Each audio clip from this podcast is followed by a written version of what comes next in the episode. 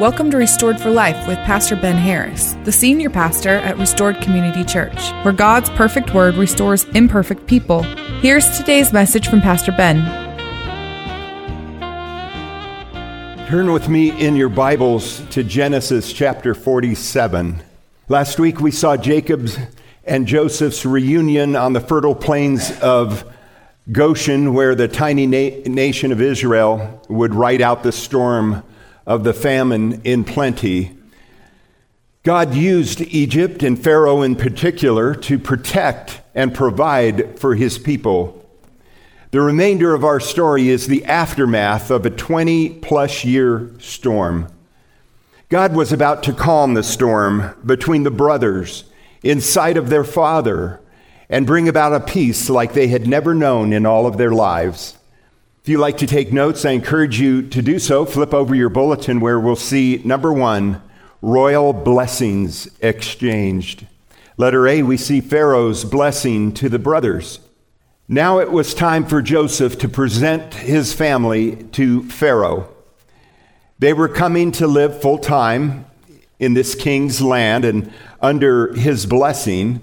Joseph had prepared his father and he chose, selected five brothers as representatives to introduce them to Pharaoh. Since Joseph knew that the Egyptians looked down on shepherds of sheep, he prepared them to only answer Pharaoh's specific questions.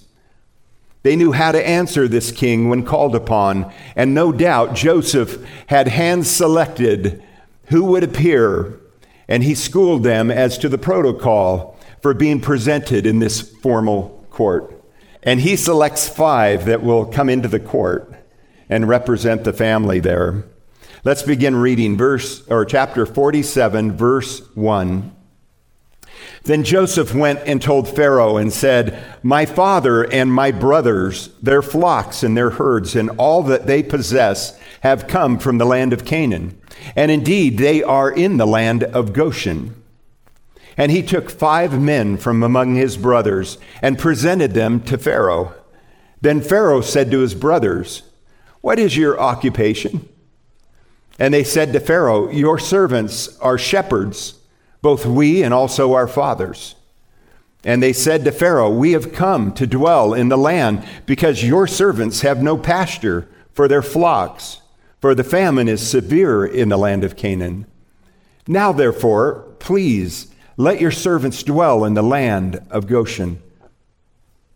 Then Pharaoh spoke to Joseph, saying, Your father and your brothers have come to you. The land of Egypt is before you. Have your father and brothers dwell in the best of the land. Let them dwell in the land of Goshen. And if you know any competent men among them, then make them chief herdsmen over my livestock. The brothers were elevated in status, not unlike Joseph had been earlier. They entered into the court of this king as resident aliens, but they walked out with the title of Pharaoh's official herdsman. Joseph had been exceptionally kind and faithful to this king over the years, and now the king reciprocated the same back to Joseph and his family. What a huge blessing for these 11 brothers.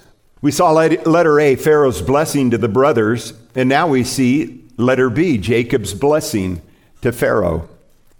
No doubt Joseph had spoken to Pharaoh over the years about his wonderful father, the patriarch of his long lost family.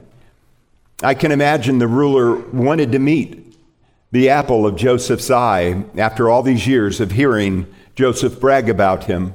I mean, after all, after seeing a man like Joseph, the integrity, his hard work, his trustworthiness, I can imagine Pharaoh would want to meet the father that raised this lad. Verse 7 Then Joseph brought in his father, Jacob, and set him before Pharaoh. And Jacob blessed Pharaoh. Pharaoh said to Jacob, How old are you? And Jacob said to Pharaoh, the days of the years of my pilgrimage are 130 years of my life, and they have not attained to the days of the years of the life of my fathers in the days of their pilgrimage. So Jacob blessed Pharaoh and went out from before Pharaoh. It's interesting that when Jacob was introduced to the most powerful man in the world, the patriarch of Israel decided he would speak first. Jacob brought God into the conversation at the onset by blessing Pharaoh, both at the beginning and the ending of their brief exchange. I find it fascinating that Jacob describes the years of his life as a pilgrimage. He knows this world is not his home. He's just traveling through on his way home to God. He's a pilgrim in this life. And know it or not, you and I are too. This is just a stopping point where we get to worship God, we get to make Him known to others, and then we're on to our eternal home, which is in heaven. It's a great perspective for us to maintain. This world is not our home, we're just passing through. When describing his life to the king, the word used for evil has the connotation of a hard and filled life with difficulties, that evil had, had come upon him many times in his walk. When Jacob compares himself to his forefathers, Abraham and Isaac, he asserts that he has not lived up to the accomplishment in their lives. While his first 130 years had been a mixture of blessings and difficulties, disappointments, his final 17 years would be filled with a richness he couldn't have imagined. The reunion of his beloved son Joseph, for example. The opportunity to meet his two grandsons that he didn't even know lived, Ephraim and Manasseh. And the best of all that Egypt had to offer would be his and his tribes.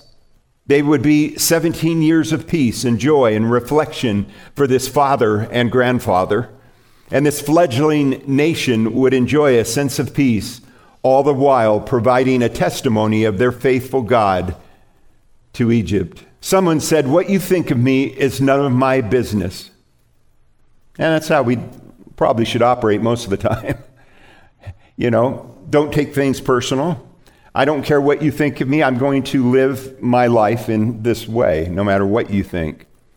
I think that's mostly true. But in regards to life testimonies, we should strive to bring honor and glory to God before the world. It does matter what they think about our walk with God. 1 Peter 2 11 and 12 tells us, Beloved, I beg you, as sojourners and pilgrims, abstain from fleshly lusts which war against the soul, having your conduct honorable among the Gentiles and when they speak against you as evildoers, they may, by your good works, which they observe, glorify God in the day of visitation.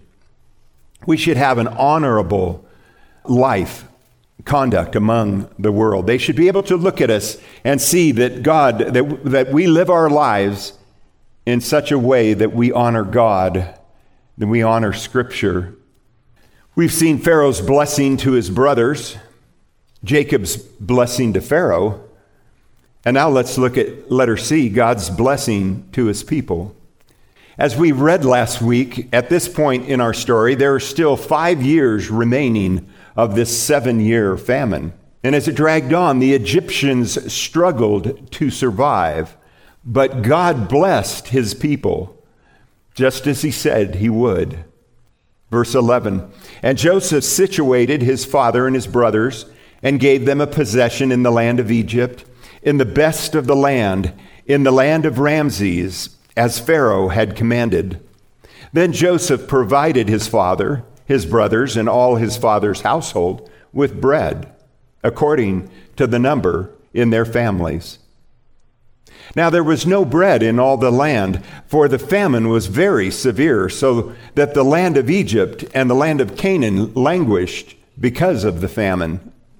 And Joseph gathered up all the money that was found in the land of Egypt and in the land of Canaan for the grain which they bought. And Joseph brought the money into Pharaoh's house. So when the money failed in the land of Egypt and in the land of Canaan, all the Egyptians came to Joseph and said, Give us bread, for why should we die in your presence? For the money has failed. Then Joseph said, Give your livestock, and I will give you bread for your livestock, if the money is gone. So they brought their livestock to Joseph, and Joseph gave them bread in exchange for their horses, the flocks, the cattle of the herds, and for the donkeys. Thus he fed with bread in exchange for all their livestock that year. When that year had ended, they came to him the next year and said to him, We will not hide from my Lord that our money is gone. My Lord also has our herds of livestock. There is nothing left in the sight of the Lord but our bodies and our hands. Why should we die before our eyes, before your eyes, both we and our land? Buy us and our land for bread, and we and our land will be servants of Pharaoh. Give us seed, that we may live and not die, that the land may not be desolate. Then Joseph bought all the land of Egypt for Pharaoh, for every man of the Egyptians sold his field, because the famine was severe upon them. So the land became Pharaoh's. And as for the people, he moved them into the cities from one end of the borders of Egypt to the other end. Only the land of the priests he did not buy, for the priests had rations allotted to them by Pharaoh, and they ate their rations which Pharaoh gave them. Therefore, they did not sell their lands. Then Joseph said to the people, Indeed, I have bought you and your land this day for Pharaoh. Look, here is seed for you, and you shall sow the land. And it shall come to pass in the harvest that you shall give one fifth, that's 20%, to Pharaoh. The rest they could keep. Four fifths shall be your own as seed for the field and for your food, for those of your households, as a food for your little ones. So they said, You have saved our lives. Let us find favor in the sight of my Lord, and we will be Pharaoh's servants. And Joseph made it a law over the land of Egypt to this day that Pharaoh should have one fifth, except for the land of the priests only, which he did not become, did, which did not become Pharaoh's. Joseph, again revealing his God given talent for handling business, makes some very wise decisions in this emergency situation in order to save the lives of the Egyptians but it comes at a great cost to them. They use up all their money and then they sell all their land back to Pharaoh, and eventually they even had to sell themselves as servants to Pharaoh. This moves all the farmers and those living out in the remote areas into the cities so they can distribute grain more effectively and efficiently during this famine.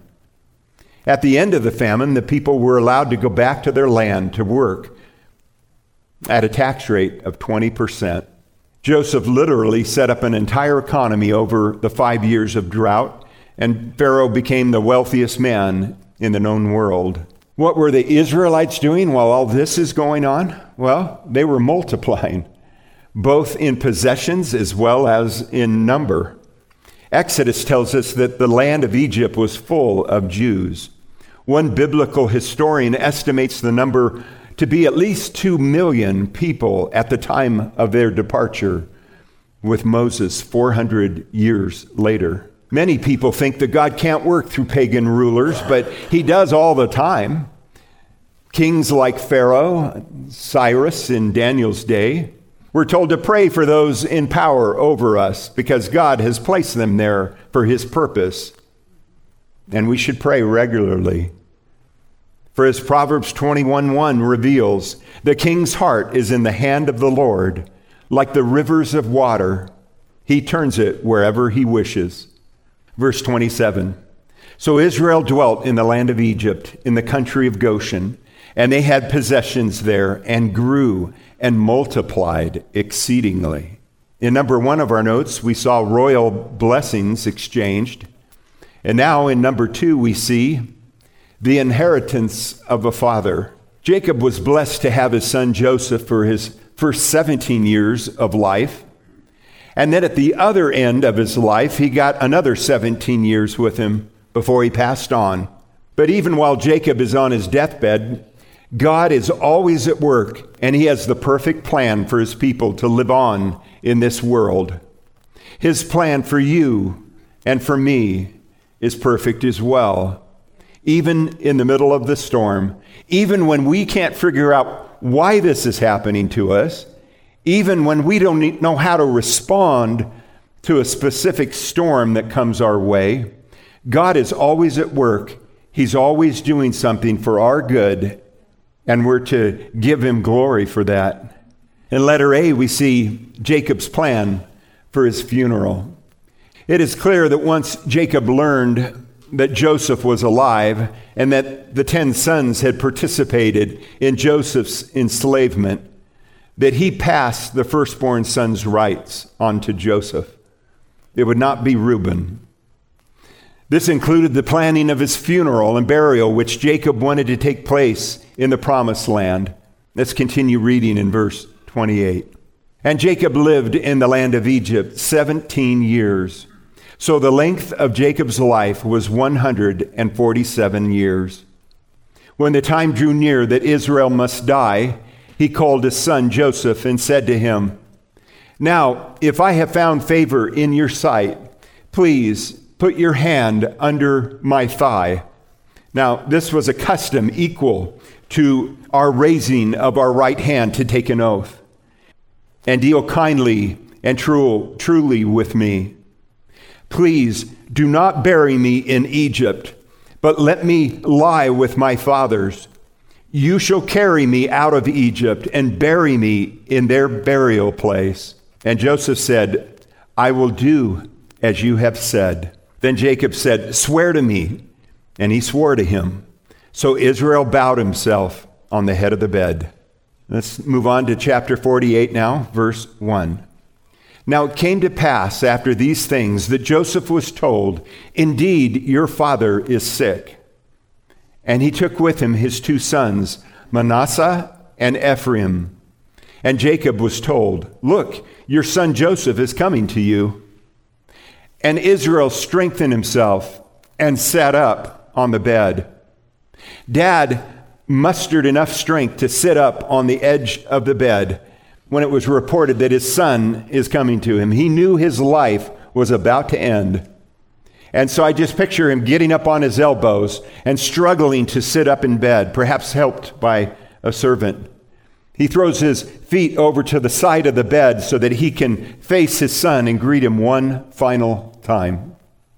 Verse 3 Then Jacob said to Joseph, God Almighty appeared to me at Luz in the land of Canaan and blessed me, and said to me, Behold, I will make you fruitful and multiply you, and I will make you a multitude of people, and give this land to your descendants after you as an everlasting possession. As I read that, it troubles me that many churches today believe that God has removed his blessing from his people and placed it on the church that Israel is no longer his people. And nothing could be further from the truth. I don't know how you would make this argument when, in so many places, God calls this covenant an everlasting possession. The Jews are his everlasting people. He promised Abraham, clear back in Genesis chapter 12, they would always be his people. Verse 5 And now your two sons, Ephraim and Manasseh, who were born to you in the land of Egypt, before I came to you in Egypt are mine. As Reuben and Simeon, they shall be mine. Jacob is taking these two sons and he's adopting his grandchildren into the Israelite nation. Jacob is ensuring an inheritance in the land for Joseph's boys by adopting them into the family here.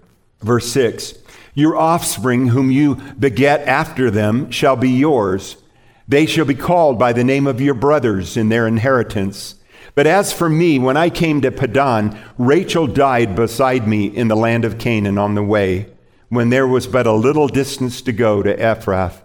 I buried her there on the way to Ephrath, that is, Bethlehem. Then Israel saw Joseph's sons and said, Who are these? Joseph said to his father, They are my sons, whom God has given me in this place. And he said, Please bring them to me, and I will bless them. Now the eyes of Israel were dim with age, so that he could not see. Then Joseph brought them near to him, and he kissed them and embraced them.